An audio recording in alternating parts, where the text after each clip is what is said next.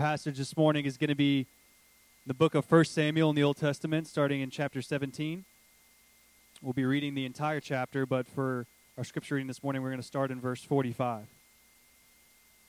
Then David said to the Philistine, You come to me with a sword, and with a spear, and with a javelin, but I come to you in the name of the Lord of hosts, the God of the armies of Israel, whom you have defied. This day the Lord will deliver you into my hand, and I will strike you down and cut off your head. And I will give the dead bodies of the host of the Philistines this day to the birds of the air and the wild beasts of the earth, that all the earth may know that there is a God in Israel. And that and that all this assembly may know that the Lord saves not with the sword and spear, for the battle is the Lord's, and he will give you into our hand. And the Philistines arose and came and drew near to meet David. David ran quickly towards the battle line to meet the Philistine. David put his hand on his bag and took out a stone and slung it and struck the Philistine on his forehead. The stone sank into his forehead, and he fell on his face to the ground.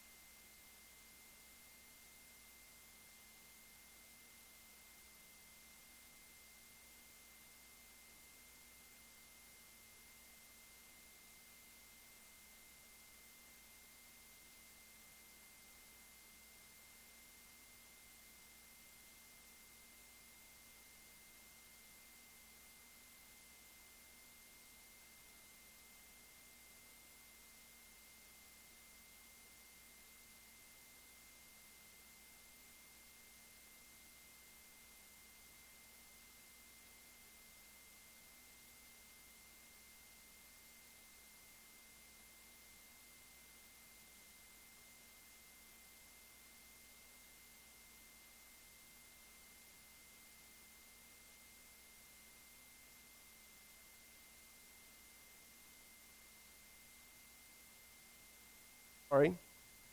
So here's the picture that we have. We, we see there's this valley, there's these two mountain ranges that are separated by a valley. And it says that the Philistines were on one side of the mountain and the Israelites were on the other side of the mountain. And, and you might say, well, what, what's so uh, magnificent about this? Well, we'll see later on in the story that the, the, the champion, Goliath, would come and stand on the mountain and would shout across the ravine, the valley, to the Israelites, and the Israelites could hear him. And so there's this scene, there's this battle awaiting to happen. And there came out from the camp of the Philistines a champion named Goliath of Gath, whose height was six cubits in span. And he had a helmet of bronze on his head, and he had armed on his coats of mail. And the weight of the coat was 5,000 shekels of bronze, and he had bronze armor on his legs, and a javelin of bronze slung uh, uh, between his shoulders, and a shaft of the spear was a, like a weaver's beam, and the head of the spear weighed 600 shekels of iron. You see, over and over, you see the description of this great giant. The first thing that we see and we notice is that, that, that Goliath, it says he's nine feet six inches tall. Now, I want you to take that for a moment. That is almost two feet taller than, than one of the tallest uh, NBA players that's ever played, Yao Ming. Two feet. His head was hovering right at about the height of a basketball goal. So, nine feet nine inches tall. We'll see David. David's still a boy. It's said that David came up to about his waist. So, I want you to get the picture. I mean, that's like when little Cedar comes in here. Cedar comes up to about my waist. And then it said this about the Philistine that he had all this armor on bronze helmet, bronze shin guards, bronze breastplate, bronze, all this bronze. Because the, the Philistines, they knew how to take metal and forge it into weapons. They were advanced. The, the Philistines were way more advanced than the Israelites. And so every day that this Philistine would come out, nine feet, six inches tall, and scream at these small Israelites. And it says this the, the weight of all the armor is said to be around 150 pounds. Think about that for a moment. Some of you in here don't weigh 150 pounds. But think about that like 150 pounds, how massive this guy had to be. To go into war and to be a warrior with 150 pounds strapped to him. So he's not just like a beanpole, he's massive. I hope you're starting to get this picture of this giant. And he stood and shouted at the ranks of Israel. Why have you come out to draw up to battle? I am not a Philistine, and you are not a servant of Saul. Choose a man for yourselves and let him come down to me. If he is able to fight with me and kill me, then you we will be your servants. But if I prevail against him and kill him, then you shall be our servants. And behold, the Philistines said, I defy the ranks of Israel this day. Give me a man that may fight, that we may fight together. And catch what happens in verse 11.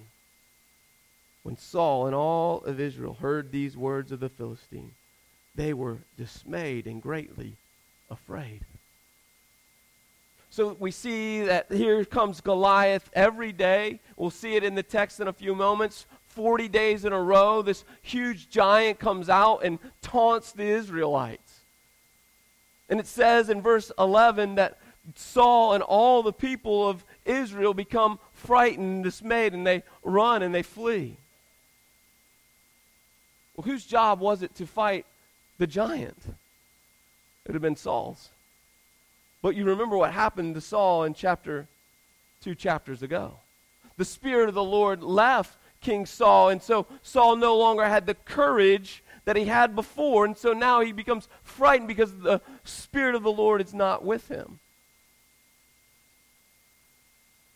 And I just wonder if that day, several chapters ago, if that day that Saul would have repented of his sin and the Spirit of the Lord didn't depart of him, what this story would have looked like. But no, no, he sins and never repents. And we see from that moment on and from this moment on, the, the battles don't go well for King Saul. So they become greatly afraid. Verse 12. Remember now, David, the son of a Bethlehemite in Judah, his name, his dad's name was Jesse, who had eight sons. In that day, Saul and the man was already old. That's Jesse was old and advanced in years. And the three oldest sons of Jesse, remember we talked about those in chapter 16 at the anointing of David. They were with Saul in battle. And David the youngest, verse 14, and the three eldest followed Saul. But David went back and forth from Saul to feed his father's sheep in Bethlehem. And then verse 16. Forty days the Philistine came forward and took a stand, his stand, morning and evening. Forty days. Now, there's significance of the word 40 days in the Bible. 40 days we see throughout Scripture has this idea attached to it of testing. 40 days in the wilderness is where Jesus went right before his testing to walk the, the, the, world and do his ministry. And so for 40 days, this giant came and tested the Israelites. But he came out morning and evening 80 times. He defies God. He mocks the power of God. He mocks the presence of God. He mocks the protection of God. He's not just mocking the Israelites, but he's defying and provoking the power of God. And what do the Israelites do? They take no stand. They flee. This man mocks the living God, and the people of God flee. Except for one man. We'll see that in a moment.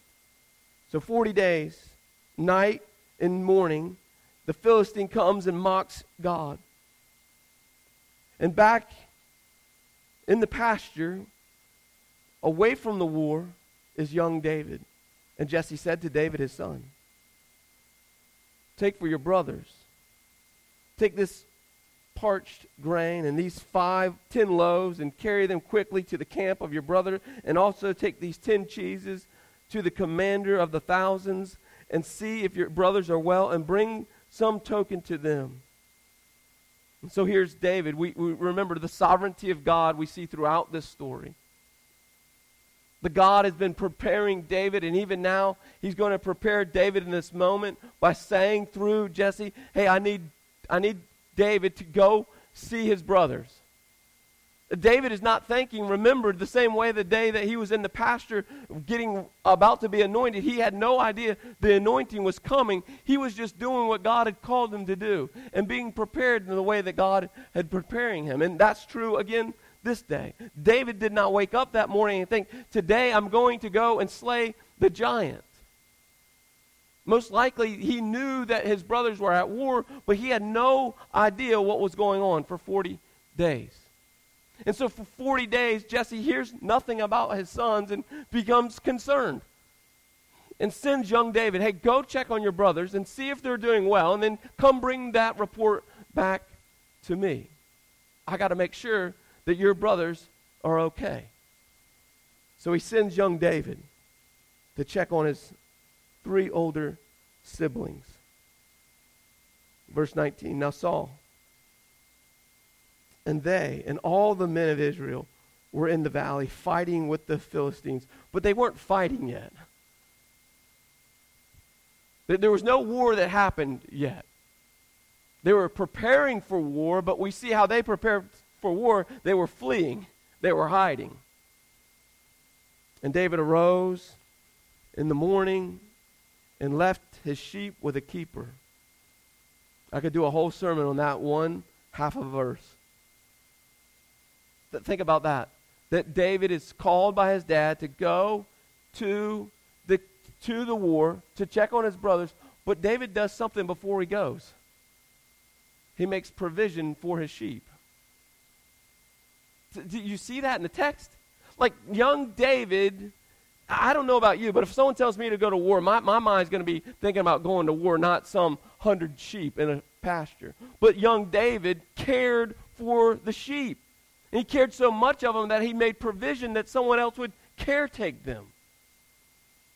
You see, David had already been being matured in his heart for all that God would have for him.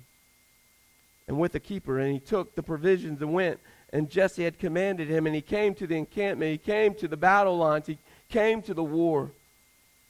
The host that was going out to battle line and shouting the war cry. I wonder what that war cry sounded like. Probably more tears and whimpering from the Israelites and more chanting and yelling from the Philistines. So there's this war cry, and Israel and all the Philistines drew up for battle, army against army. And David left the things in charge with the keeper of the, the baggage and ran to the ranks. So here comes young David. He comes to the fold of the, the army and sees what's going on. He leaves the bag of all the things that, that his dad told him. Hey, take these to your brothers. He leaves those with the keeper, and this little boy runs all the way to the front battle lines. Now, remember, you had to be 20 years of age to go into war. And it says that he had how many sons? Eight. And who was the youngest? David. So there's no way that David's but about 14 or 15 years old.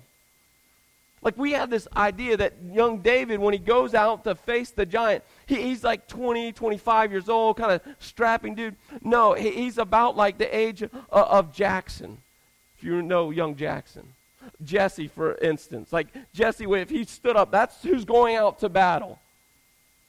A 14 year old boy against a nine foot six warrior. Like Goliath had been in a lot of battles.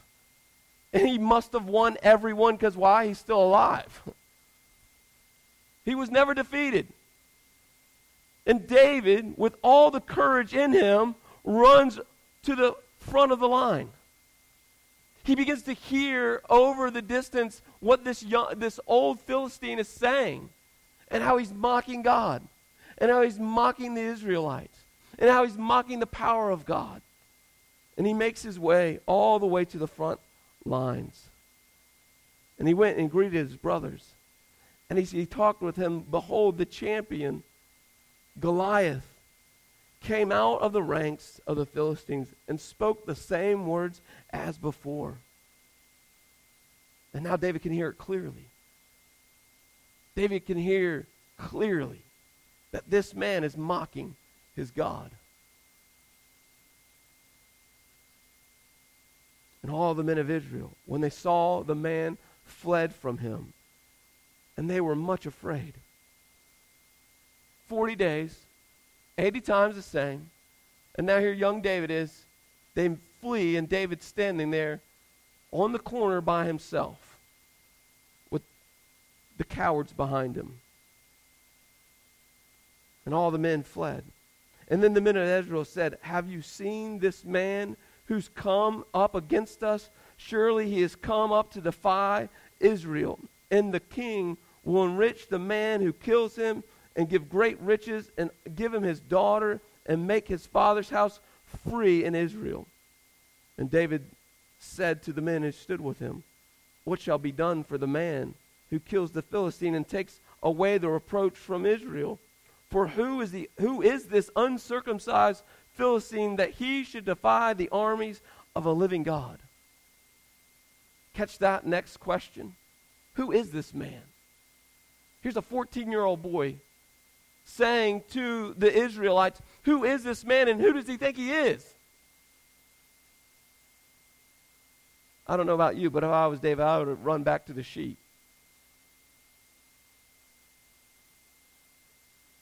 Who does this man think he is? That he should defy the living God. And the people answered him the same way. so shall it be done to the man who kills him.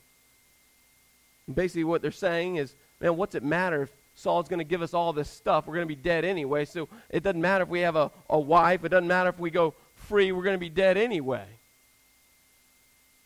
But David doesn't get caught up with the stuff that's going to be offered.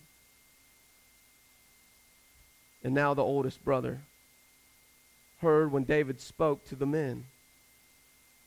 And the oldest brother, Eliab, his anger was kindled against David and said, Why have you come down here? And with whom have you left those few sheep in the wilderness? He mocks David.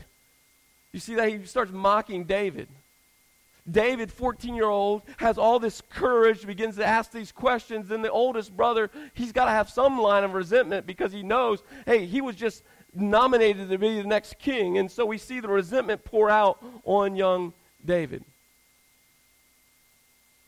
And he teases him. Hey, go back with those puny little sheep. Who are you to be here with the men? I know your presumptions and the evil that's in your heart and why you've come down to see this battle. And David said, What have I done now? Now what? Anybody have older siblings that got picked on?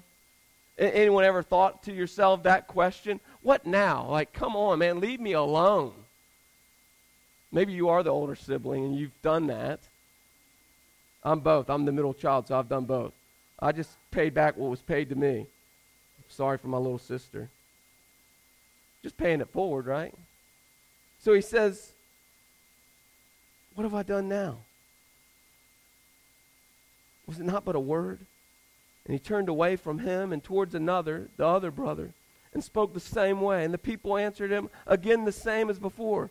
And now catch this. And when the words of David were spoken and heard, they repeated them before Saul, and he sent for him. Saul sends, the king sends for young David.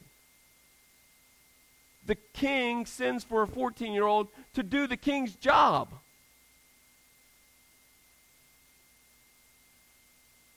So he sends for Saul, and David said to Saul, Let man's heart not fail because of that Philistine, because of him. Your servant David will go and fight this Philistine. Like, I know none of your warriors will go. I know you, Saul, won't go, but I'll go. Sign me up. I'll go. Because I can't stand that man talking about my God that way, and I'll go. I wonder for us how we cower so often when it comes to the truths of God, to the things of God. How we turn a blind eye to them when we don't say, like David says, Hey, send me, I'll go. I'll fight. You see, we know the end of the story. David didn't know the end of the story. David didn't know he's going to, he, he has the confidence of who God is, but he doesn't know what's going to happen. But he says, Send me, I'll go. So he says to Saul, I'll go. And then what happens in verse 33? And Saul said to David, But you were about to go against this Philistine and fight with him, for you are but a youth, and he has been a man of war since his youth. I wonder how often, church, the discouragement to go fight the things of God, they don't come from without the camp. They come from within the camp. Do you see that twice? David, the 14 year old boy, goes and he goes and presents himself to the brothers and says, Who is this man? I'll go fight him. He says to Saul, Who is this man? I'll go fight him. And the, the camp says, No, no, no, you can't do that. The people of God discouraged the man of God to go fight on behalf of God. So often discouragement happens in here way more than it happens out there. I remember being 18 years old and got the call on my life to be a pastor. And I went to a person that professed to be a believer, and I was excited. And for the first time in my life, I really had direction. I really thought, man, this is what God has for me. And I sat them down. And I began to pour out my heart about all that God was doing in my heart and said to them, I feel like God's calling me to be a pastor. This is a, supposedly a godly person. And their response was, But you'll make no money. Well, no kidding. But I didn't get the encouragement from another believer. And I wonder how many times God's called you to something and you've gone and you've shared that call to someone else, and the person that's supposedly a believer says, Oh, you can't do that. See, I believe that God has great things for this church. I believe that with all my heart. I believe one day we'll go to multiple services, but people outside will be, you're just a small country church. What, what is God going to do with y'all? Because I believe God's given me a vision for this place. But other believers are, nah, man. What has that been true in your life? How often the discouragement comes from within the church. And so Saul says, You can't do that, young David. And look at David's response. But David said to Saul, Your servant used to keep sheep and his father for his father. And when there came a lion and a bear and took the lamb from the flock, I went after him and struck him and delivered it out of his mouth. And if it arose against me, I caught it by the beard and struck him and killed him. David goes back to remembering the goodness of God. Like David says, I know who God is, and I know what God can do for me, and I've seen what God can do for me. God delivered me from a lion and a bear. Who is this great Philistine that my God, through me, can't conquer? Not just wonder, church, how often we look this way and get discouraged rather than look and see all that God has done for us. If you're here this morning and you know Christ Jesus as your Savior, you have lions and bears in your story that only God has conquered. Amen? Which would give us the courage that when the next thing comes, we look back and say, There's God's faithfulness. If God was faithful then, He'll definitely be faithful today. Amen? That's what David did that day. I caught him by the beard and killed him. Your servant has struck both lions and bears and this uncircumcised Philistine shall be like one of them.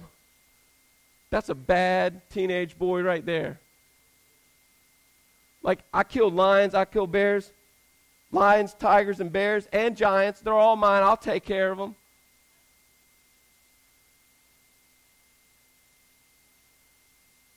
And this is how he knows. He says, This Philistine shall be like one of them, for he has defied the armies of the living God.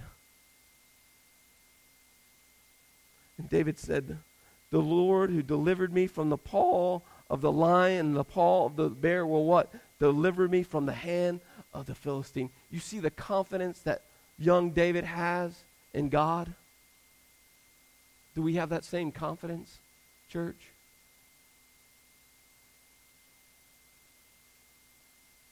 And then Saul said to David, Go, and the Lord be with you. Basically, what Saul said is, Good luck, man. Uh, good luck, bro. He wouldn't. That's not that. That what looks like confidence. That's not Saul having confidence in young David. That's Saul saying, "Man, I thank God I don't have to go do that. I'm, man, I, am going to stay alive today. Let this little boy go do what the king is supposed to do. Good luck, man. Good luck." And then Saul clothed David with his armor. I can't wait to get to heaven and see this picture. Like go back to that moment where young David's putting on the armor of Saul. Remember how Saul, how tall Saul is? He's six nine. David's a 13-year-old boy. 14-year-old boy. So you take I mean, I, if I go put on clothes of a six nine man, it's going to look ridiculous.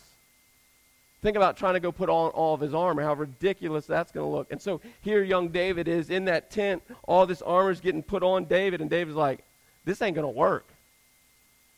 That's, that's what he says. That's my language. That's not in the Bible.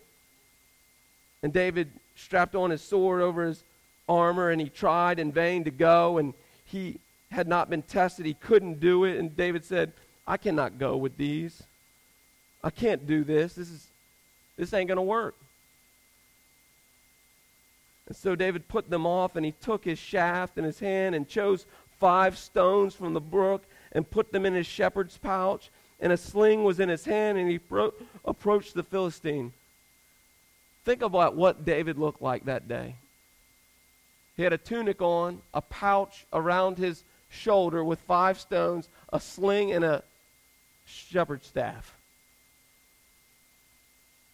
I mean, I don't know if you've ever seen, uh, you know, around Christmas time, they, they do uh, the Christmas story and they depict certain people and they depict the shepherds. That's what David looked like. The 14 year old boy that plays the shepherd in the pageant, that's what he looked like against this massive giant that day. And he runs out to the battlefield. He approaches the Philistine.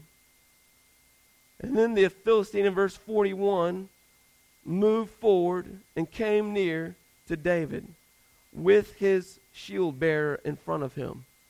It's two on one. Do you catch that in the passage? Two on one. Two guys that have all the armor they need, all the weapons they need against poor little David. Again, I, I would have probably soiled my loincloth and ran away.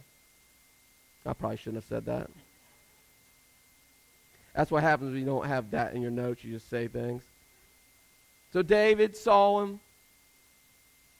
And the Philistine disdained David. And he was but a youth. In verse 44, it said, The Philistine said to David, Am I a dog that you come out with your sticks? And making fun of him. Like, are we going to play fetch with your stick, man? That's a bad thing to say to David. And then the Philistine said to David, Come to me, and I'll give your flesh to the birds of the air and the beasts of the fields. And look what David says. Okay, I see your wager. I'll raise you one. Then David said to the Philistine, You come with me with a sword and with a spear and with a javelin, but I come to you in the name of the Lord God of hosts. You can come with all of your armor, but I come with something way more powerful than you the name of God.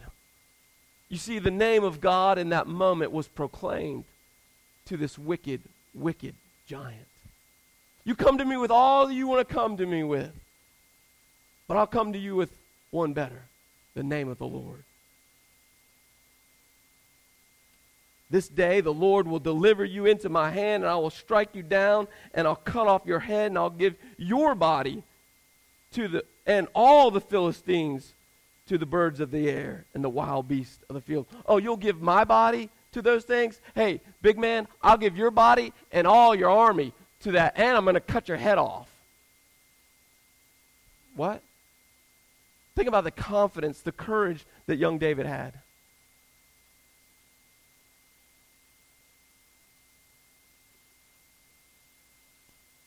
That the earth may know there is a God. I do all this. I'm going to kill you. I'm going to kill your army, not for my name's sake, but for the namesake of God, Yahweh Almighty. That's who I'm going to do it for.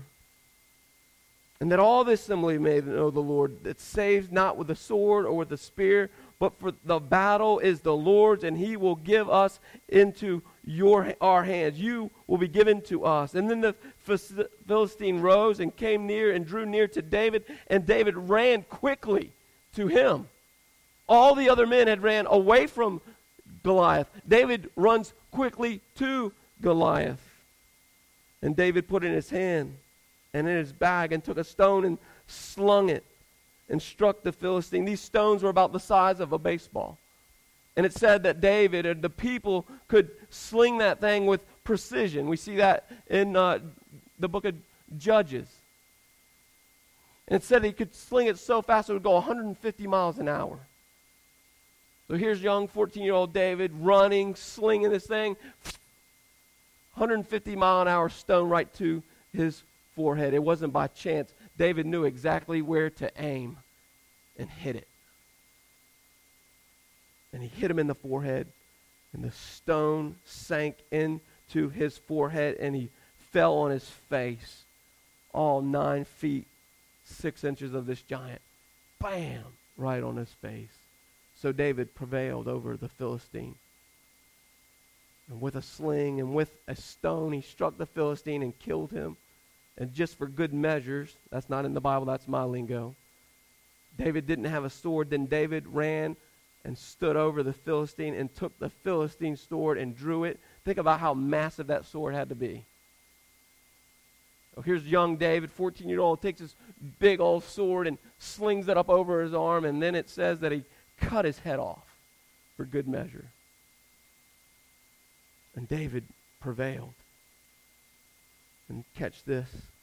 And when the Philistines saw their champion was dead, who fled this time? They fled. And then the men of Israel and Judah rose with a shout and pursued the Philistines as far as Gath. And the people of Israel came back, chasing the Philistines. They plundered their camp. And David took the head of the Philistine and brought it into Jerusalem and put it put his armor in his tent. You see, when we come to this story, and we look at this amazing story of David and Goliath, I ask you this question Who are you in the story? See, we want to identify ourselves with David. But the reality and the truth is, none of us in this room are David. We are all the Israelites. And we need a David. You see, this story is a foreshadow of the greatest king, the greatest warrior to ever come. His name is King Jesus.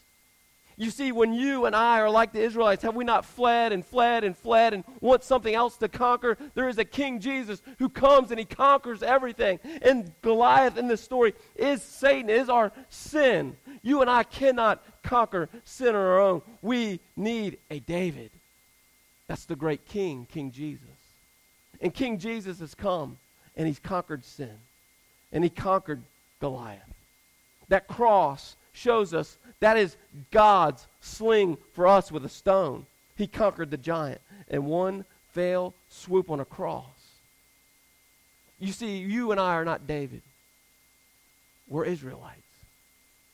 But see, when the same way that when little David came and conquered the giant and conquered the sin and conquered the, those Philistines, that you and I that day when Christ came and we set our faith and hope and trust in Him, we have no more fear. Jared just sang it to us.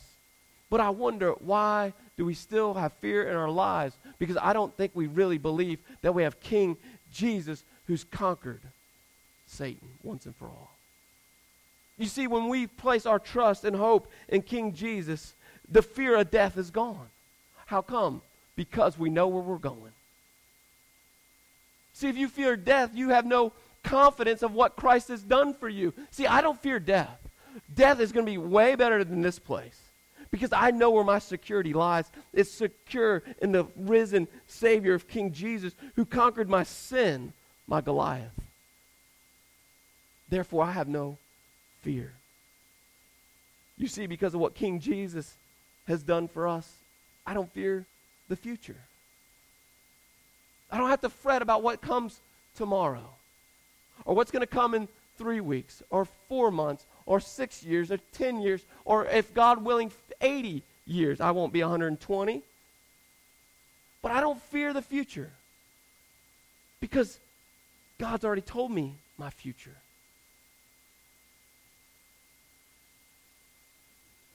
And then lastly, I don't have to fear others. Or what others are going to think of me or do to me or say to me. Because Christ has already proclaimed who I am in him. We sang it again. I'm a child of God, and that's all that matters. And I just wonder, church, for us this morning, have you identified yourself more as David and not looked at how you're the Israelites? See, if you don't know Christ today, you are an Israelite, and you will continue to flee. And you will not live with confidence. But the beauty and the gift and the promise of God is that Christ Jesus has conquered and killed our enemy. You see, there's a greater giant. His name is Christ Jesus. That is the giant who conquers all other things. Have we placed our hope and our faith and our trust in him today? You see, the same way that the Israelites stood on one mountain and Satan or Goliath stood on another, there was a great ravine. There was a great chasm between the two. And the Israelites were never going to cross that cavern out of fear. I wonder for us. In so many different ways, there's this great chasm if you don't know Christ. And you stand on the edge of that chasm and you look over and think, I, I want to go there. I want to conquer all those things. But you cannot make it on your own. And yet, King Jesus bridged the chasm. You see, the chasm between you and eternity, you can never achieve on your own. There's not enough good works that you can do.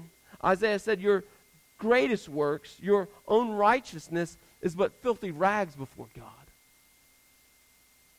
You need a Savior to bridge the gap for you. I need a Savior to bridge the gap to welcome me into eternity.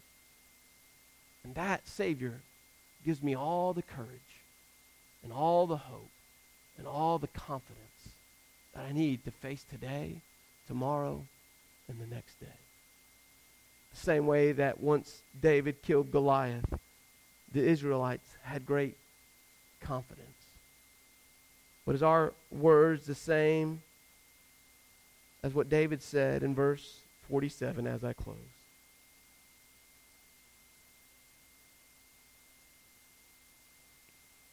And this day, verse 46, this day, the Lord will deliver you into my hands and I will strike you down and cut off your head, and I will give the dead bodies of the host of the Philistines this day to the birds of the air and the wild beasts of the earth, that all the earth may know that there is a God, and that all this assembly may know that the Lord saves not with a sword or with a spear, for the battle is the Lord's, and he will give you in to our hands.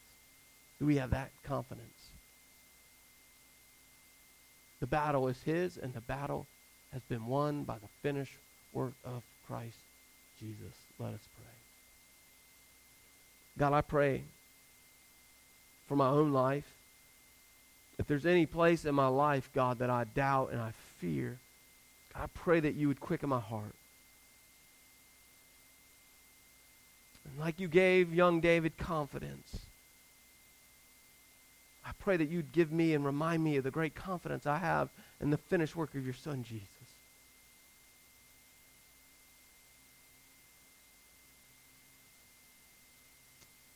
Because, oh, yes, God, there's a lot of small Goliaths in our lives. But there is one great Goliath, Satan, who must be conquered. And we cannot conquer him. But the truth is, Lord Jesus, when you gave your body and you poured out your blood on that cross, that conquered. You are the great giant in this story. Goliath is but a wee man to you. And as I remind myself, God, from your word and from being with your people, I can have great confidence. When things seem to be larger than they are. But when I rest in you and I seek